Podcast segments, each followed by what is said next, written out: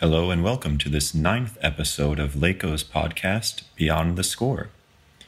On today's episode, we're very pleased to bring you our very own concertmaster, Margaret Batjer. Hi, so nice to be here with all of you. Great to have you here. Thank you so much for joining us, Margaret. I'm sure all of our listeners know that Margaret is LACO's concertmaster. She's a graduate of Curtis Institute of Music. She's been the concertmaster of LACO since 1998, and she's on violin faculty at USC Thornton School of Music and Colburn's Music Academy. Margaret, is there anything that you'd like to add? Well, that pretty much sums up my professional life, as well as some, you know, outside concerts and traveling for things other than LACO and teaching. Uh, those are the three main areas of my life, yes. We obviously all know that you have a really busy career as both a performer and an educator. And so, how have you adjusted since you know the pandemic and having to be quarantined? Well, it's been an adjustment. I think uh, you know, looking back now, here we are in almost August, and uh, when I think back to the first, second week of March, I was actually on the road. Uh, we'd finished up a LACO set, and I uh, it was spring break at USC, and I was I had a week of concerts uh, in um, I was in Las Vegas and in Florida, and upon returning, I, it was kind of just beginning where I was panicked trying to get masks to to make that trip, mm-hmm. feeling like I needed to have the basic protective things for that week, mm-hmm. and but it still wasn't really very real in, in any of our minds, I think. But once I arrived at LAX on the way home, and I went to uh, straight to teach actually at Colburn, and I was teaching all afternoon. I just arrived from Atlanta, and about seven o'clock, I got hungry and I went downstairs to get some food. And I saw all the students in the lobby and the plaza just crying and embracing and i was like what's going on? Who died? What's happened? Mm-hmm. and they said haven't you seen the email? They've they've shut down the school. And then suddenly in in you know that tiny moment it suddenly hit me so hard that oh my god mm-hmm. thank god i'm home number one. And number two what is life going to be like for these kids and these students who are trying desperately in the space of two days to plan all of their trips home, move out of the dorms. They had basically two or three days mm-hmm. to get out of the dorms. So I think in the beginning stages, I was a little in denial that it was going to last very long.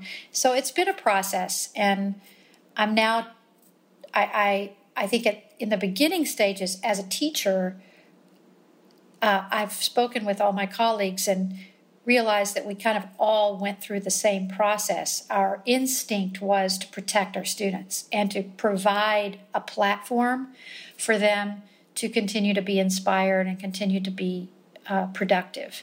And so I kind of went into mm. overdrive because all the mm. concerts were canceled. I didn't have the pressing daily routine of practicing three, four hours a day, because I didn't have anything coming up in the next month that I knew of. So all my energies went into teaching and learning the technology that most of us in my generation don't have, sadly. And that took an incredible investment of time on meetings, setting up all of the platforms that I needed to be in touch with my students and be able to teach them. So, over the next, I would say, six weeks until the end of the school year, I was just in overdrive. I think I sat at my desk in front of my computer. I don't know, I worked harder than I've ever worked in terms of my teaching because I was in constant touch with them. We spent a lot of extra time together uh, on class sessions every week, having people perform, trying to figure out the technology, which I'm incredibly grateful to all my lovely students for helping me with that. Um, but it was an it was just kind of an overdrive, like as if I this was my new reality and I was just going to keep going. And I didn't really allow myself to think about much else, uh, thinking it would come to an end quite soon. And and as the weeks went into months, and the months went into more months, then reality hit. And unlike most years of my life where I have the school year ends in beginning of May and LACO ends in May, and then I go off and do my summer season, which is festivals and traveling to different uh, places around the country to uh, perform and teach. That all started canceling. And then I realized I had nothing in front of me for the foreseeable future. So I just kept teaching. I did, and all my students uh, had festivals that were canceled, so they had nothing to do either. So we just, I just kept teaching, and it, it was really only about four weeks ago that I realized I really need a break because I just haven't stopped. And it's such a different energy sitting in front of the computer teaching as opposed to being in a room with someone.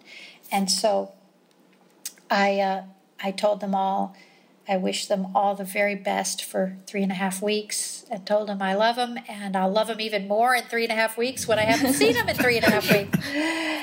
And, um, and so they're on their own now. I'm on vacation and the school will start up again kind of mid mid August. But I definitely needed a break from this kind of Zoom mentality of teaching. It's been fun in terms of LACO because uh, I planned the help plan the Summerfest series, which of course was is ongoing right now, and uh, that that was very artistic for me in terms of helping envision what this series would be and how it would be done on the with the parameters of safety, limited rehearsal, all of those things that that sort of fed into the programming ideas. Could you tell us a little bit about the the first program when? Um, so after the, the whole planning process and when you came in for the first concert there in Summerfest, what was it like the environment? How did you feel? I mean, the first, that must have been one of the first, if not the first time, actually being in the same space again with some of your colleagues to, to perform. And so, what was that? It was the first time. And I was really emotional about going into Zipper Hall, you know, which is kind of like a second home for me. And I just, I guess I didn't really know what to expect. There was a there was a certain energy because I planned that program as not the first program, but the second program, and the first program was actually going to be Ken Munday uh, leading uh, the, our principal bassoon leading a program which actually got derailed because he broke his wrist. Mm-hmm. So, kind of at the very last moment, we had a choice either to delay the series and not start it when we wanted to start it, or we had to plug in this trio. And I was very fortunate in that Andrew Von Oeyen, who was supposed to be a guest uh, pianist on In Focus this past spring, which got canceled due to COVID, he was here in LA and available. And so that made sense to do something that we could put together quite quickly. Uh, Andrew and I, Shulman and I, of course, have played together uh, so much over the last, and I was concerned about you know, we have a two and a half hour rehearsal for a recording session. So it had to be something that we felt confident we could do musically uh, in a compelling way, and yet with very limited rehearsal. So it was emotional at, in the beginning, but honestly, the, the reality of playing with social distancing and with masks sort of changed the for me personally changed the dynamic of that day because it was uncomfortable, quite frankly. Uh, you know, we, we rely so much as chamber musicians on facial expressions um, that kind of guide each other towards our the way we want to shape a phrase or the way we want to cut off a note. And really, when you're thinking about only having your eyes available, it really does. It, it's a completely different experience playing to, and also the distances uh, where you're used to very, you know, being able to really hear well, put your sound uh, together with someone's. That is also definitely um, a, a, difficult situation with sep- with that physical separation. So it was challenging. I mean, at the end of the day, I think I felt relieved because I think at that point in this COVID process, I finally felt like, okay, musicians are going to be able to make music again. And that was heartening. Um, I don't know when we're going to be able to make it in the way, in our old reality, in the way we used to make music, but it is a definitely a great opportunity for our musicians to be able to have that personal contact and be able to make music together. I think it's it's been a, a real blessing for for most of our musicians. For our listeners who may not be musicians themselves, imagine trying to speak to somebody, like having a conversation with somebody without actually seeing their face. You can't really gauge someone's expression, so you might not really understand fully what they're saying. So to play in person and see each other is definitely necessary to make great chamber music. I would definitely agree. You know, the physicality of music making is is just hugely important in the process of being uh, closely connected musically and on from an ensemble standpoint. So it it it's going to be a really interesting journey these next this next season, and it I've been watching all of my colleagues around the country and and in Europe and how how they're able to do it, what's successful, what's not successful. We don't yet have all of the guidelines because they're constantly changing here. We don't know what the beginning of our season this year will be like in terms of the physical space and what how many you know we know limited number of musicians are going to be able to play on the stage at one time but the experience of doing that with and without a conductor is going to be really uh, a journey for all of us. And we also don't even have an audience in these broadcasts. And so, would you say that it affects you differently mentally um, in the way that you're perf- in the moment when you're performing because it's a recording versus when it's a live performance? That's a really good question. I I've always felt as a performer that um, you know in a performance there every performance almost now is is captured on on audio and I never think about it. Uh, you know, when I'm in a concert, you don't think about the microphone. You're only thinking about being in the moment of the music, and you're playing to an audience. I've I've done a lot of recording in my lifetime for CDs and uh, recordings, but that it's like left brain, right brain for me. I kind of feel I approach how I play for a recording slightly different than I do for a live a live performance. Uh, a year ago, we did a, a, Laco put out a CD of Pierre Jalbert's violin concerto, and um, it was a live performance with a very uh, small, I think, a 15 minute patch session or 15 20 minute patch session. So that was a combination of right brain, left brain, where I had to think in the live performance, yeah, I need to be really accurate because last night wasn't so good and tonight needs to be really great. and so there was that added pressure. But this last time for, for Summerfest going into this empty hall was a really different sensation. And I think the missing the connection with the audience for me was really sad I knew that we were doing a broadcast for our patrons, our subscribers, uh, and for others uh, new to Laco.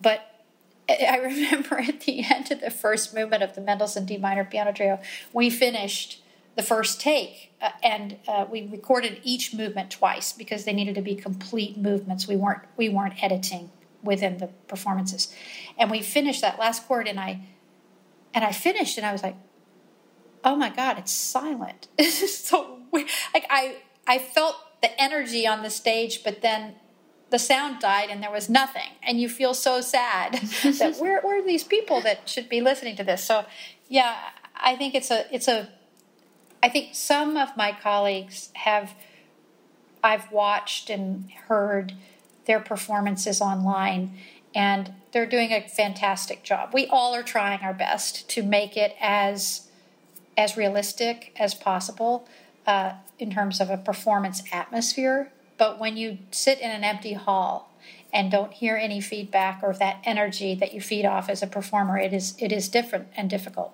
While we're on the topic of the first Summerfest concert that we had a couple weeks ago, you and pianist Andrew Von Oeyen, who was our guest, performed um, "The Deserted Garden" by Florence Price, and so recently she's she's come up because she's a female African American composer who's long been left out of the standard repertoire in classical music. How did you come across her piece, and why did you choose that particular piece to play in the concert? Um, we decided early on with Summerfest, uh, as Black Lives Matter was really coming to the forefront of everyone's mind, and we were all so moved and passionate about it as an organization, as me personally, I think all of us. Um, so we decided to continue our institutional commitment to composers of color, uh, which we have, you know, Derrick Spiva, who has been a composer in residence for us. Uh, we've performed uh, music, several pieces of his, but it was clearly not enough. I mean, we needed to do something to show our commitment to this movement. And I started doing, I think, as all my colleagues started doing a lot of research uh, to find. I'd always I heard of Florence Price and actually heard a work of hers not too long ago. She wrote uh, several short pieces for violin and piano, and uh, and I happened to be on Facebook one night in the middle of the night, and a former uh, student had posted this piece deserted garden uh, online and i listened to it and i was so moved. I thought oh, it's so beautiful. So i looked for the music and called serge and we researched it but it was her music is very difficult to to get. And so i contacted uh, my friend and she sent it to me i just thought it was such a beautiful piece and a nice way to begin the series uh, this so far, we've had, like as I said, two pieces by Florence Price. Uh, Josh Ranz arranged a piece for uh, string quartet and clarinet himself uh, because he liked that piece and had heard uh, his friend Anthony McGill perform it recently and, and liked that. And then later on, we're going to have a piece by Derrick Spiva, um, which Giovanna, our, ch- our cellist, is going to play and then uh, on the last performance, last concert, David Grossman will be doing something in tribute to Black Lives Matter. So I think over the course of five concerts, we've at least um, been able to feel that we have projected to our audiences the importance of this very sad uh, reality. For our audience who's really familiar with our programming, um, we have our In Focus series, which you are the curator of and you are the curator of the summer festival as well. What goes into the role of curator for these programs? Um, that's a really good question. I guess you know early on, many many years ago, uh, when Jeff Kahane was uh, music director, and they came to us and said, you know, we wanted to start a chamber music, a real chamber music series in association with LACO, and I've always been uh, interested in connections between music and other artistic disciplines or non artistic disciplines. And so we started a series called West Side Connections. And that was, uh, I invited guests uh, from all walks of life, whether poets, uh, brain surgeons, uh, chefs, um, architects, to come and speak about their own life and then let the sort of lines of connection between what they are experts in and design programs that I felt related to that subject. So that was the being the curator of West Side Connections was putting it three concerts series each year together that sort of design that made a topic come alive in the in in the music world uh, in terms through repertoire. And so that that was mainly my job is conceiving the idea for the season and then researching and finding great guest speakers and then putting together the programs and occasionally also playing. After West Side Connections kind of ran its course, we switched gears and went to uh, a different format, and we called it In Focus. And each year we had a kind of focus of repertoire. Uh, so that one piece or the general focus of the series would be based on that, but not the the the one thing we didn't want to do within focus is put ourselves in a box. It was just a kind of way of of defining that season, whether it be Beethoven this past season and uh, was supposed to be next season um, because of the 250th anniversary, or whether it was Schumann or Mozart. Uh, we also had other works on the program that I thought just made good programs. So it's really being a curator is is about conceiving an idea and then executing it with programs and eventually casting it for the musicians to play. Uh, was there anything that you wanted to say about uh, any of the other repertoire for the summer series? Well, when when putting together this series, it was it is a summer series, and Laco's never had a summer series. So I wanted to put together programs that had a certain summery element. Generally, when we think of summer, we think of of people think of the Hollywood Bowl, some pops concerts, uh, some more serious programs. That it not have one context, that it had a lot of different elements to it to keep a lot of variety in the programming. So, uh, and of course, we have extraordinary musicians in our orchestra that are have also, uh, you know, in affinities for certain type of repertoire.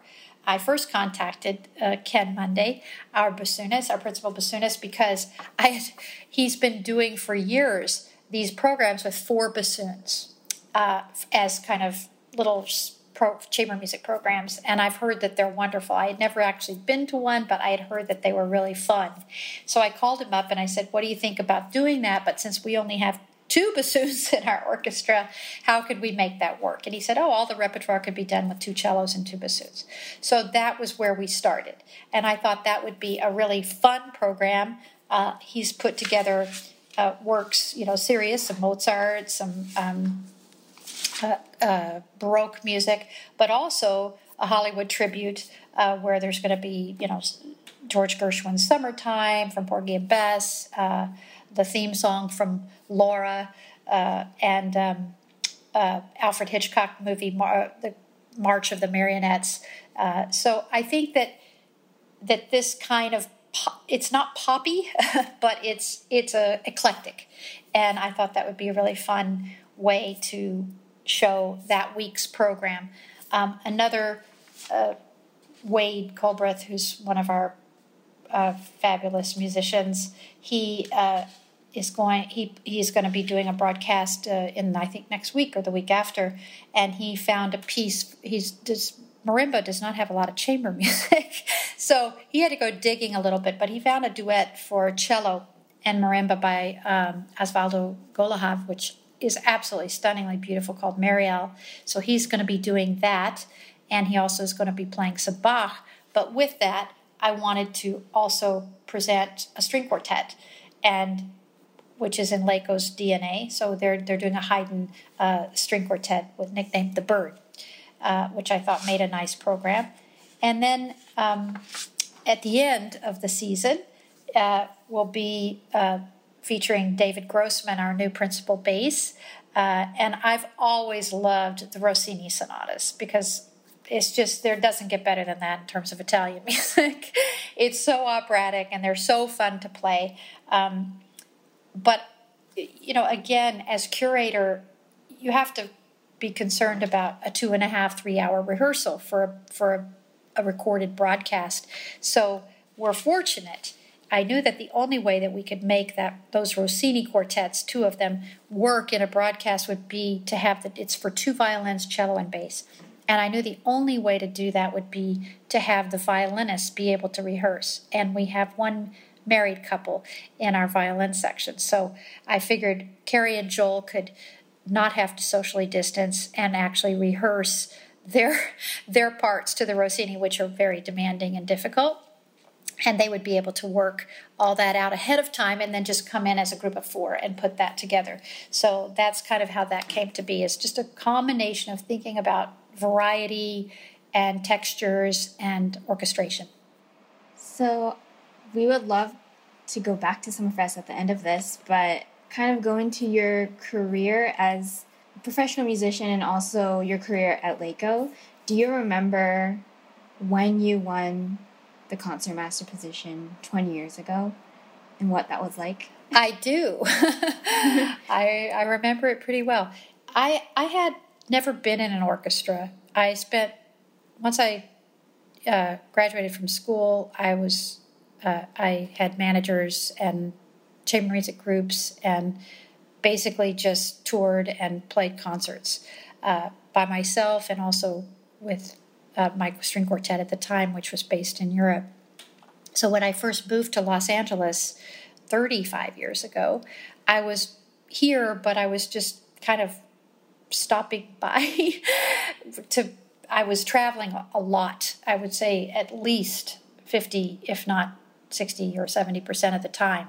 So when I came home, it was really just to practice and be with my husband and decompress.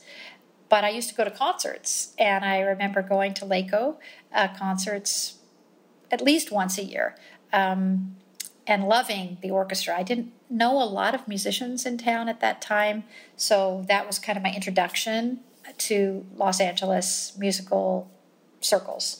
And uh, fast forward several years, I uh, I had a child, I had a son, and then continued my life of concertizing and traveling and taking him with me.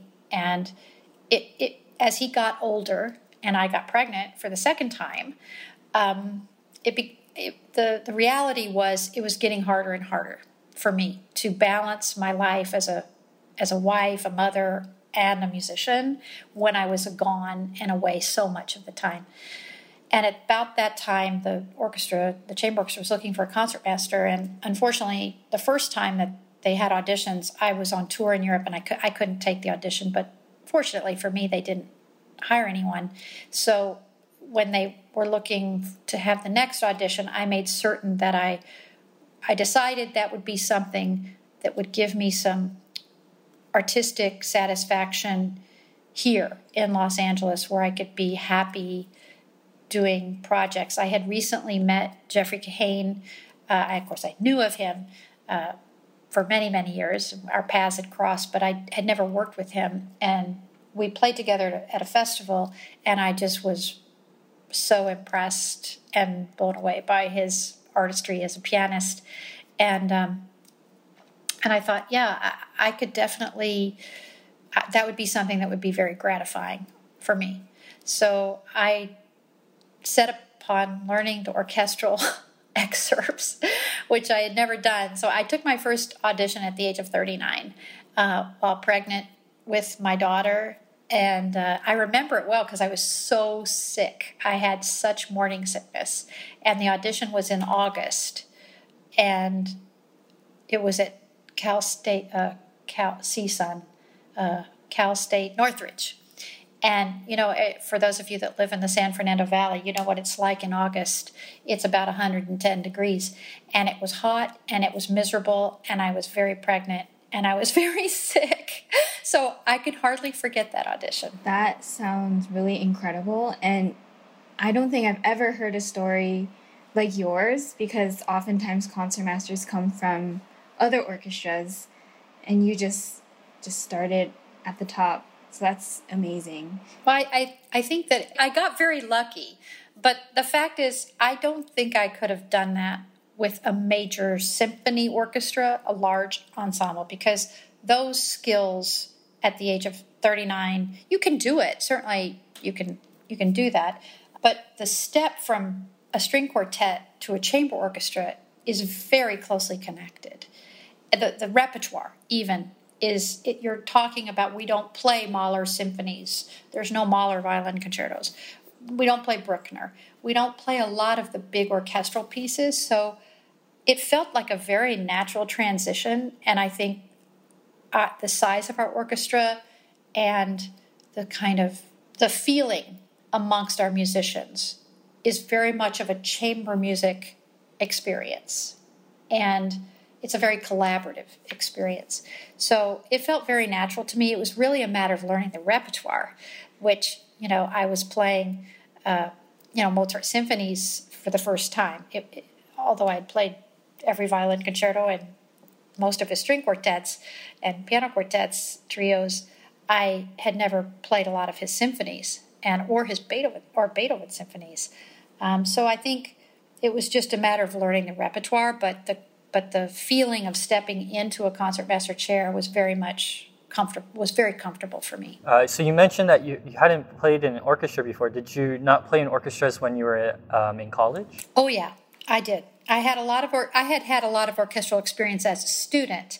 Um, I went to Interlochen, which uh, to the Arts Academy in Michigan, which is very heavy uh, in terms of their orchestral emphasis. So I had been concertmaster of the orchestra at the academy, also during the camp, and then I went uh, to Curtis uh, as a high school student, and so I spent six or seven years at Curtis, and we had a phenomenal orchestra program there where every Saturday, and I think that's where I learned. You know, most of us back then, most of my friends, uh, you know, we never believed any of us would be in orchestras. We all thought we were going to be Jascha Heifetz.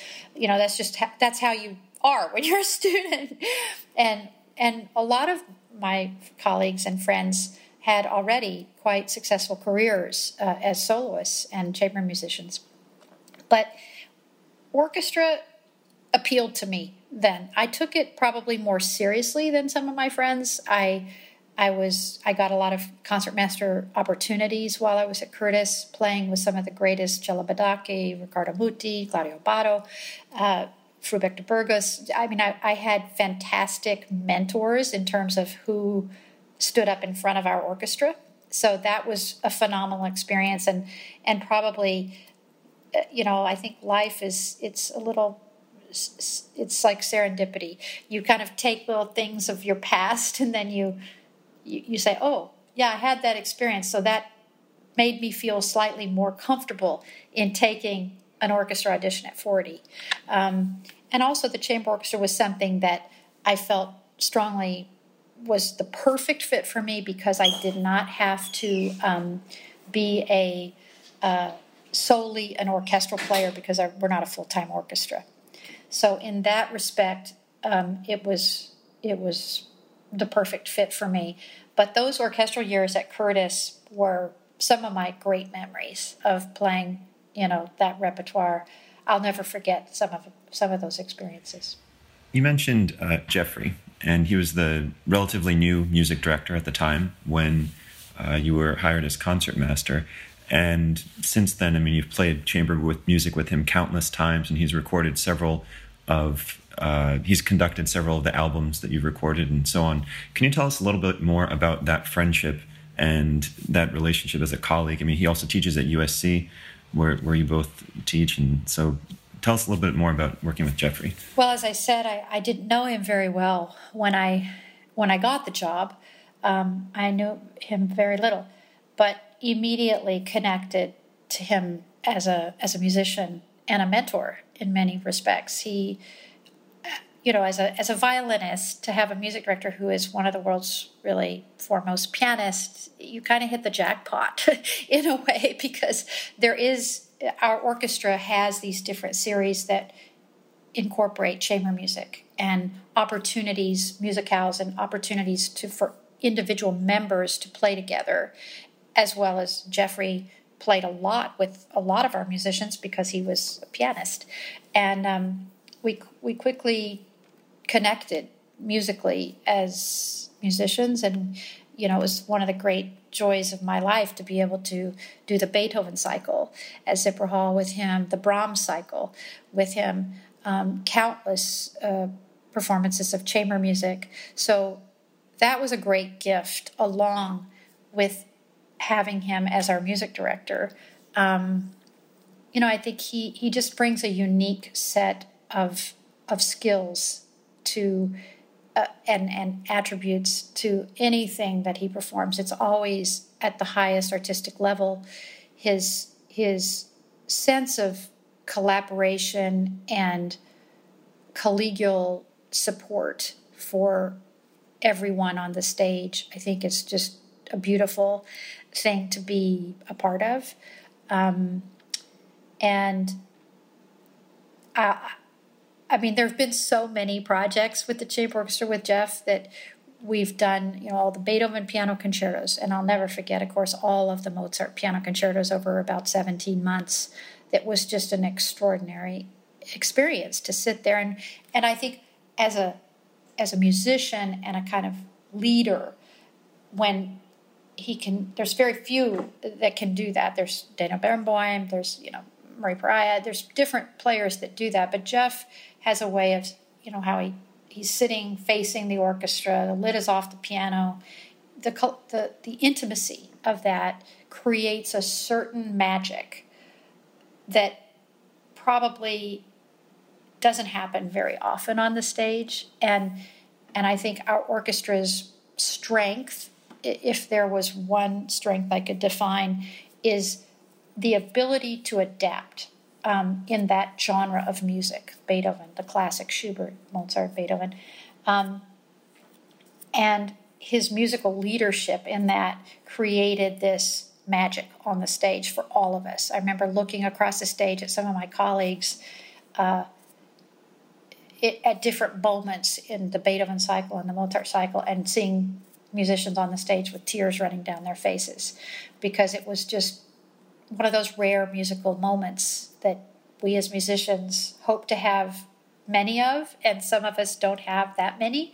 But uh, he he he definitely gave us uh, a gift with with those cycles that he did, and then just as a as a conductor and leader, of course, it was just wonderful. To his programming was beautiful. I thought his sense of programming, um, and you know, very rare that you have a music director for 20 years also. And so it was a great way to begin my orchestral, my orchestral career with a musician like that. And now, once Jeff retired, uh, you know, and the search was on for our next music director, and I feel very blessed to be still be here uh, with our new music director Jaime Martin, who is just such a also beautiful musician and warm human being. Uh, and his sense of programming is also incredibly exciting. Uh, I can't wait for us to get back. it's hard to believe what he's had to go through in those first few years of first year of being our music director. It's unfortunate, to say the least, that COVID has interrupted what was such a vibrant and energetic beginning to his years with LACO. Uh, we'll get back on track soon. We all pray and hope. Um, yeah, so I, I've been very lucky, and that will probably be, you know, my, I'm guessing, uh, my two music directors in my orchestral life, and I couldn't have gotten more lucky. So you mentioned that you went to Curtis and you studied with the great Ivan Galamian and David Cerone. Do any of their teachings, or even you know before your conservatory studies, have any of your mentors had an influence on your teaching philosophy or the way that you teach your young students now? Without question, I think uh, I I talk a lot. I use the word blessed a lot in my life, and I do feel blessed because I have been mentored by some of the great teachers, the great artists uh, in the world that have I've been fortunate enough to be able to study with and make music with, and certainly Galamian was my major teacher. Uh, I went to him when I was 14. Uh, was I 14? 15, I think 15. And he plucked me out of Interlochen and said, You're coming to Curtis. And in 10 days later, I was enrolled at Curtis.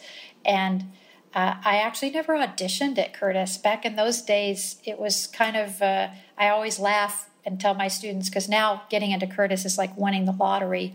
Uh, it's so difficult. I couldn't get in today, but I, I, came in the back door, but I walked out the front. is how I describe it.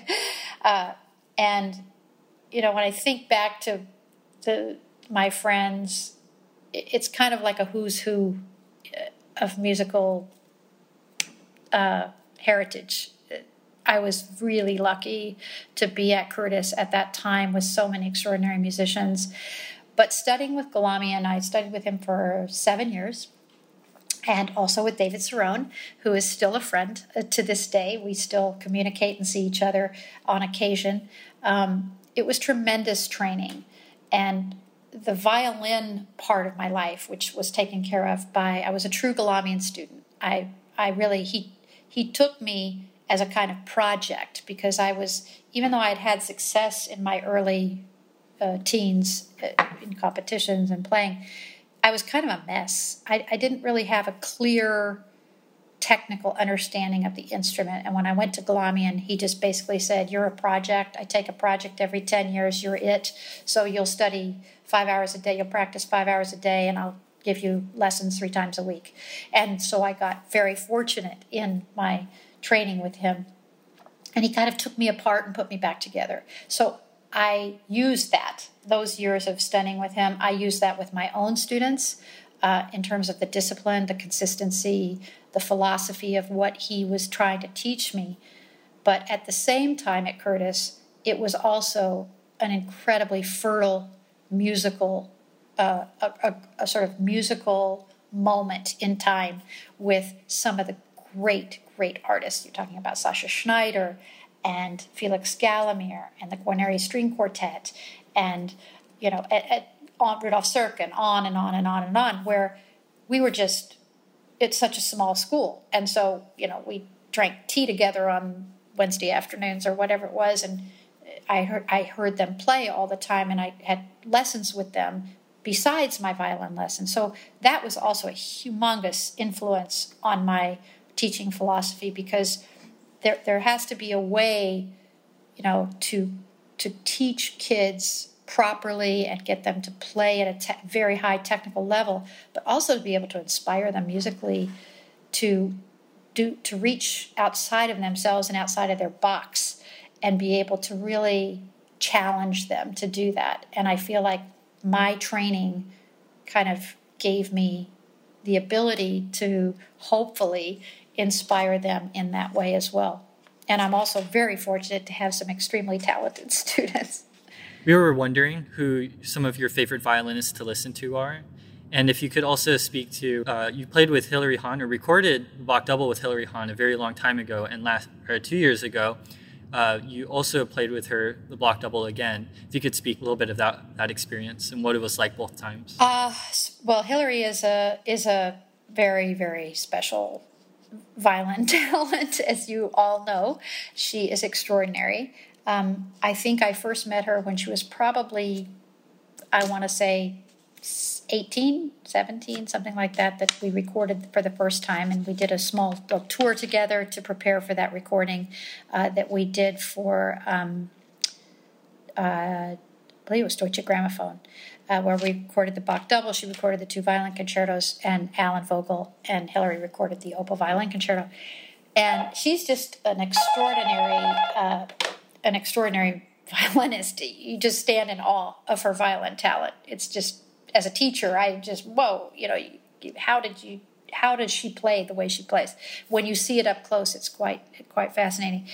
But to have watched her develop over those twenty or 18 years was also lovely.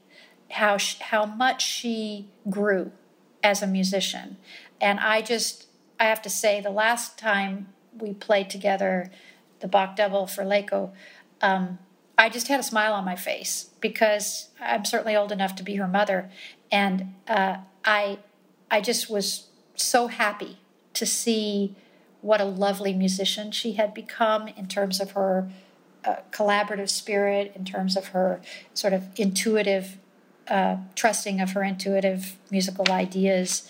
And uh, it was just a real joy. So she's very special.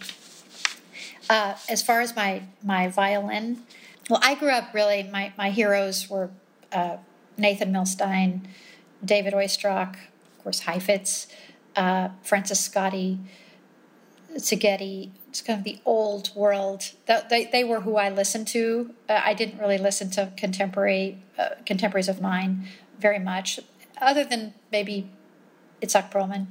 and uh, Pinky Zukerman, and because just because by nature the fact that they were recording so much, but um, in terms of today, uh, I have several violinists that I really, really admire. Uh, I would say top of the list, uh, Christian Tetzlaff, uh, who I just in the middle of the night last night was listening to give a master class on the Bach chaconne, and I, I just it was just so joyful to listen to him talk about music, um, and it was a great, uh, great pleasure to have welcome him last uh, year to play the Beethoven Concerto with us. Um, uh, Augustin Hadelich, who has been with LACO several times, I just admire him so much as a as a musician.